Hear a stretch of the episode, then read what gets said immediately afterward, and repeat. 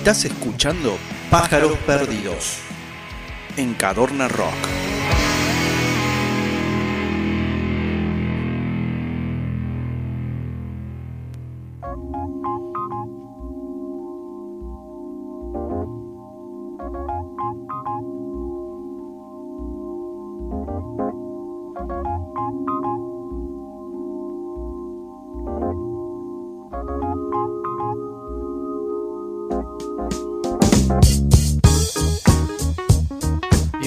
Cuando ya estamos promediando el final de este capítulo de Pájaros Perdidos aquí por Cadorna Rock, damos entrada al queridísimo amigo, amigo entrañable de tantos años, tantos años, loco, ¿eh? Más de 30. Tanto. Más de 30, ya parecemos los Stones. Sí, boludo, yo creo que sí, ¿no? Siendo- le venimos pisando los talones. Le damos la Eh, bienvenida a Diego Camurri aquí con el ranking manija, así que bienvenido, Dieguito. Muchas gracias, muy muy amable. A ver, el ranking de hoy va a ser un poquito en honor a uno de los grandes. Eh, esta semana el gran Charlie Watts se fue de gira eh, y ahora toca con los grandes en el cielo y con su amigo Keith Moon. Se han reunido y lo que vamos a hacer es honrar para mi gusto, las mejores cinco canciones en las cuales Charlie Watts la rompió toda en la batería. Así que cuando vos quieras, Juan, arrancamos con el puesto número 5 y mientras tanto vamos hablando un poquito de Charlie. Ahí va, uno, dos, sí, ahí fue.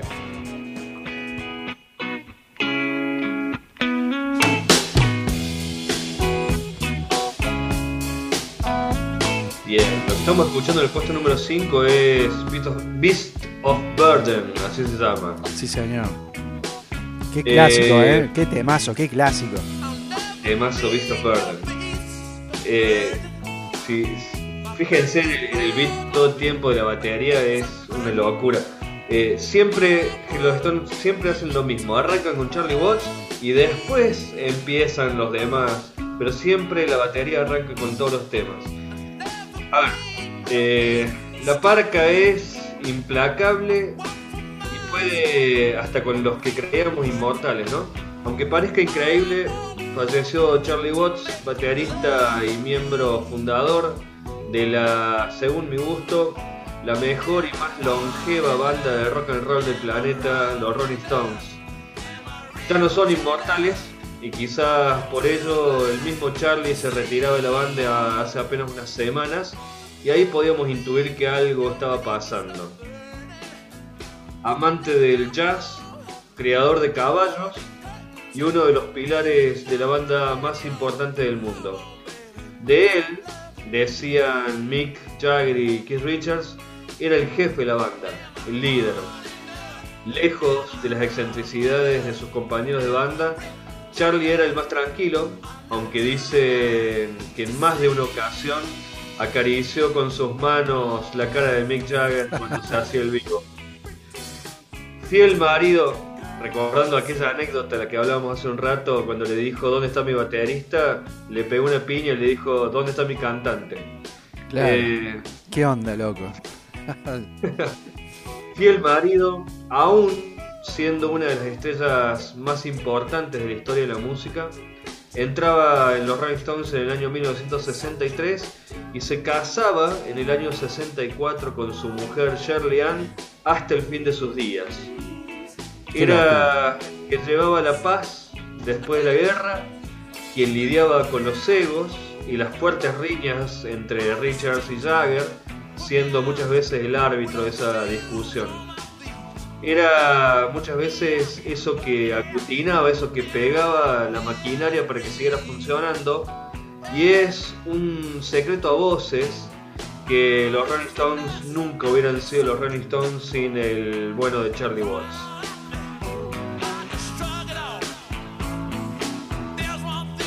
Desgraciadamente no vamos a volver a escucharlo en vivo y en directo tocar Honky Tonk Women con las baquetas del Gran Charlie.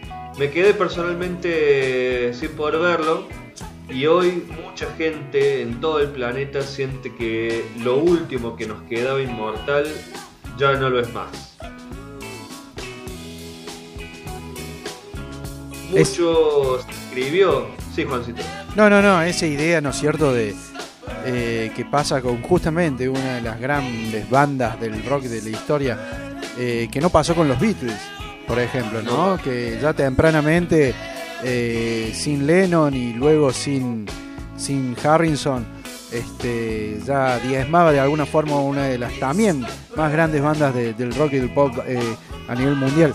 Este, los Rolling para nosotros a nivel personal también, y hablo por muchos seguramente, eh, nos significaba eso de eh, el rock nunca va a morir, no mueren ellos, va a morir el rock, ni en pedo. O sea, es como que...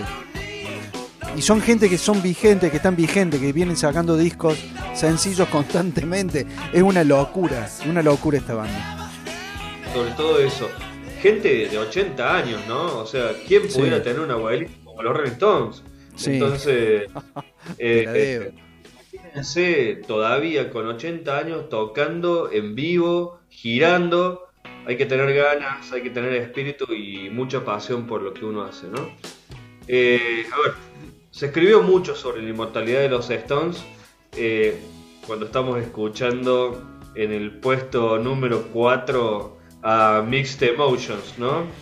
Sí, señor, acaba de empezar Mixed Emotion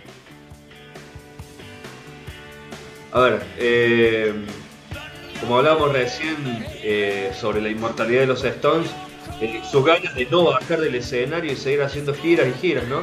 Pero el final es algo que ya está escrito y ayer se descubrió ese final para el querido Charlie Watts. Nos deja uno de los que consideramos inmortales. Ojalá que conciertos que se vayan haciendo en estas semanas, con el esfuerzo de lo que eso implica en este tiempo, se escuchen los riffs de los Stones, esos acordes envenenados y esos elegantes golpes de caja de Charlie. Ojalá se versionen las canciones justamente en homenaje a él y sería una muestra de respeto para mi gusto a la mejor y más grande banda que hemos visto jamás.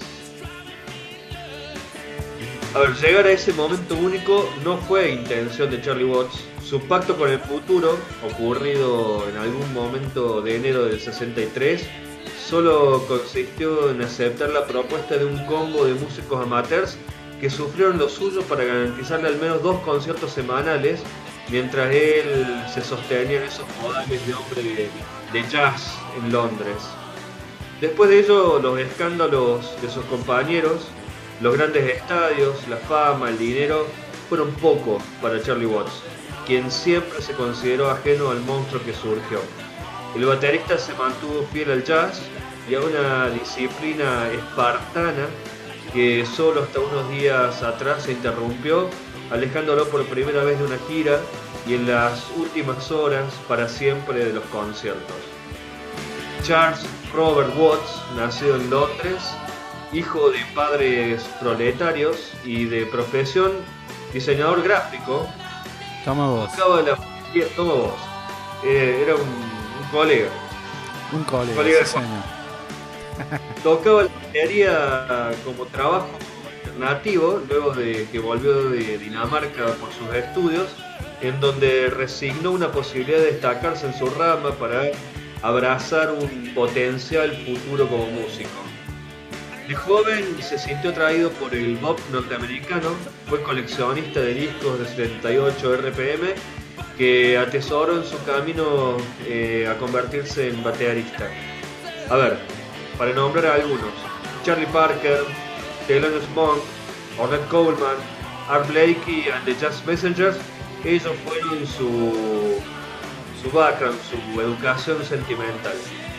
Sus inicios se documentaron justamente en el club de jazz de Ron Scott, donde se topó con un tal Brian Jones, un tal Keith Richards, Mick Jagger y un tal Ian Stewart en diciembre de, 1962. El baterista, cuyo ascenso en este mundillo londinense era esperado por los amantes del jazz, al ser justamente una parte emergente del Blues Incorporated de Alexis Corner, consolidó un público fiel a su estilo de tocar concentrado y preciso, con una potencia de los redobles que lo volvió justamente famoso en el circuito y que se amplificó a niveles inauditos cuando hizo parte de los Rolling Stones. Su estilo cautivó al grupo, pero quien más entusiasmó fue Keith Richards. El guitarrista intentó seducirlo infructuosamente, por supuesto, con promesas de cosas que a él no le interesaban, ni la fama ni el dinero.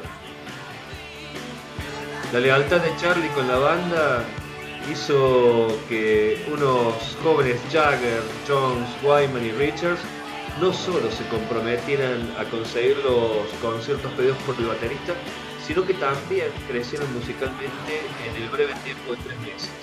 Desde enero a marzo del 63, el amateurismo de aquel entonces sexteto, con Stewart en los teclados, se transformó en una máquina de ritmo que combinaba blues y rock para congraciar el público, aún en trance con los Beatles.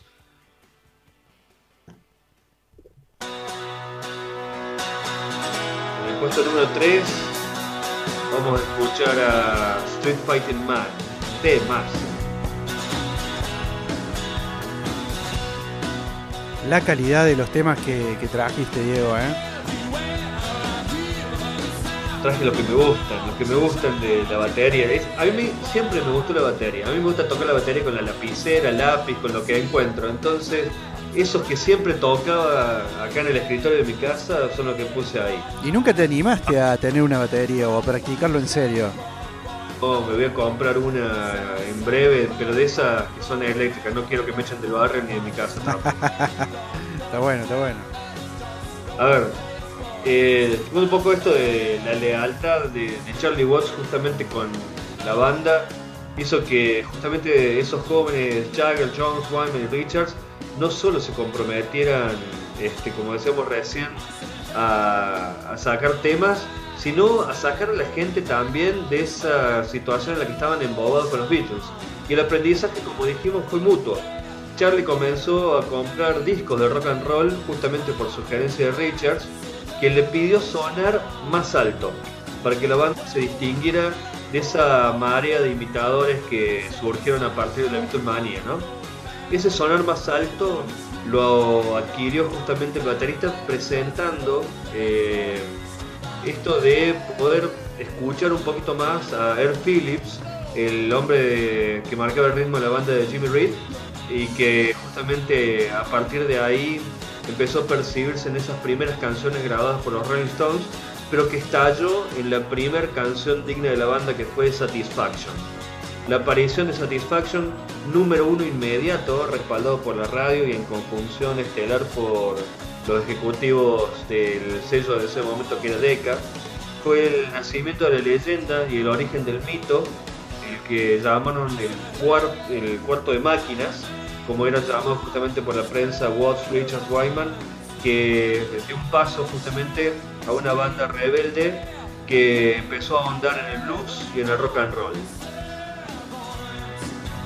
Charlie, considerado la columna vertebral del grupo, sostuvo una de las asociaciones más longevas del rock junto al tándem Jagger Richards, 58 años sentado con su equipo en el centro del escenario.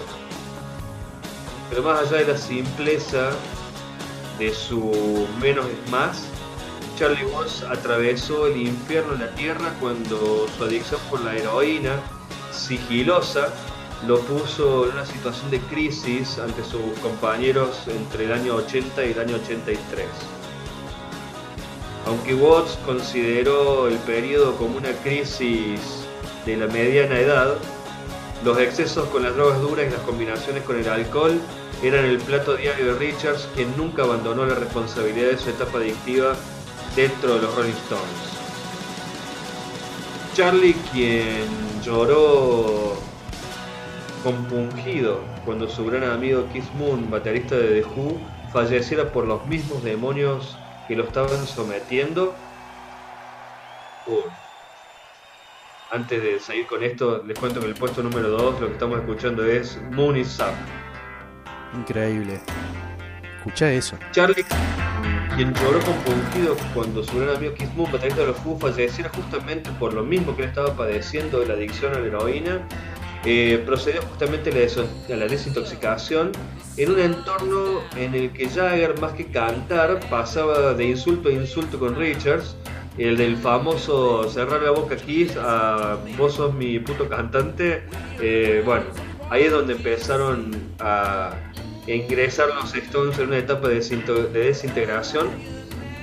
En el mismo momento en que apareció alguien que bajó el tenor de todo eso, que fue el gran Ronnie Wood, que en ese momento fue la incorporación estelar de la década de los 70 a los 80. Charlie Watts abandonó la heroína, pero tuvo que lidiar con otro problema un poquito más grande, que era el ansia de Mick Jagger por seguir los pasos de Michael Jackson, alimentado justamente por los mismos ejecutivos que aplaudieron los éxitos con los Stones, fue Jagger quien dio un paso hacia la desintegración de la banda cuando publicó Private Cool, su álbum solista, eh, con los puentes rotos entre él y Richards, fue la actitud de Watts siempre disponible el teléfono y el poco brillo también del álbum lo que hicieron que los Stones regresaran en la segunda parte de los 80. Charlie se transformó en el elegante baterista que asumió labores como asesor de estilo de sus compañeros la indumentaria de la banda, quien en los últimos años apostó por la comodidad y el minimalismo en el vestuario.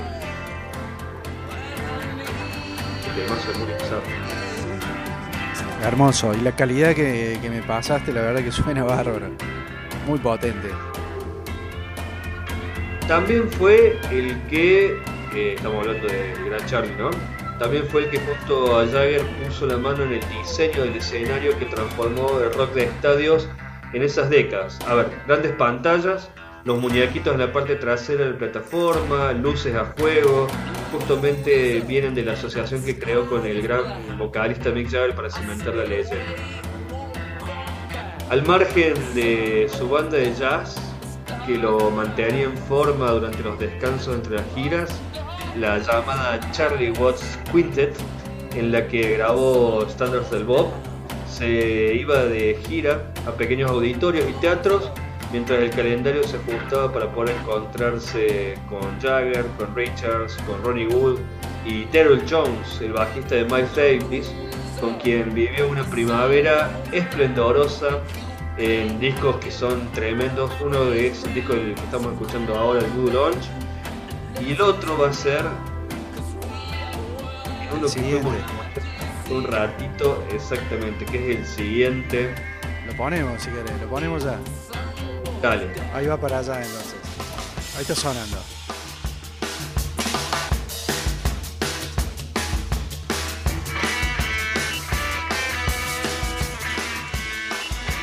Increíble, ¿eh?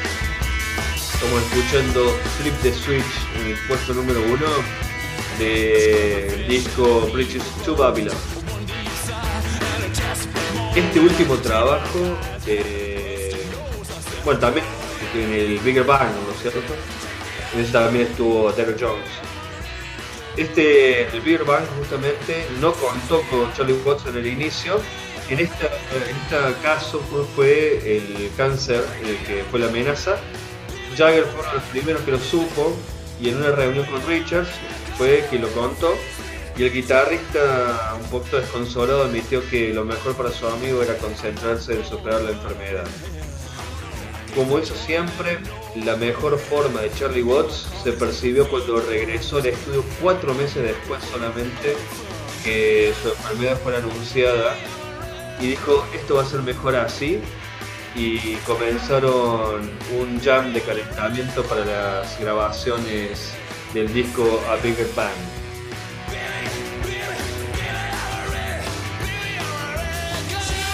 Cuenta la historia en aquel momento que cuando iban a visitarlo al cuando iban a visitarlo al, al hospital le dejaban una cintita en la punta de la cama para que supieran todas las veces que fueron y quiénes fueron y, cuando se despertaba se emocionaba justamente que sus compañeros estaban a la par de él todo el tiempo.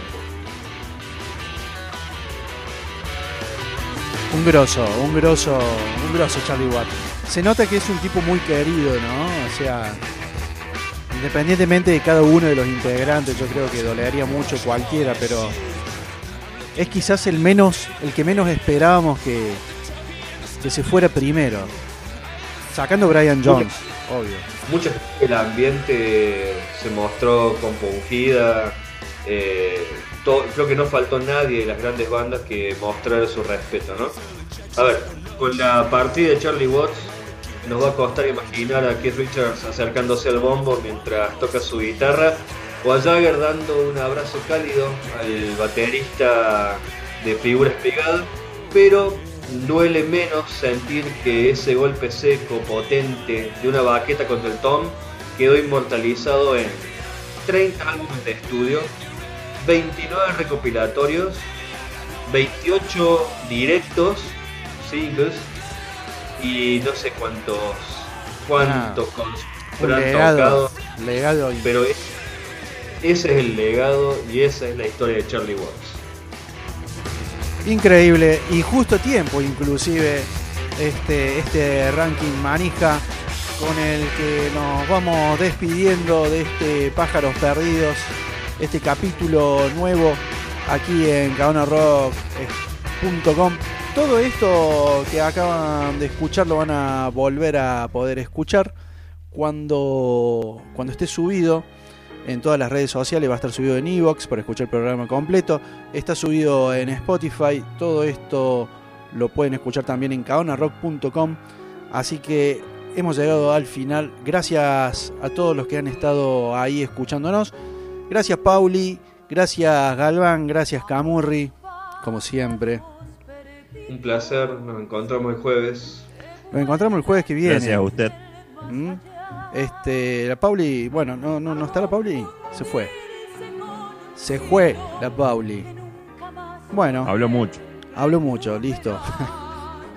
Nos vemos la próxima, queridos amigos, ¿les parece? Nos vemos el próximo jueves. Chau, chau. Y desde el mar llega un fantasma hecho de cosas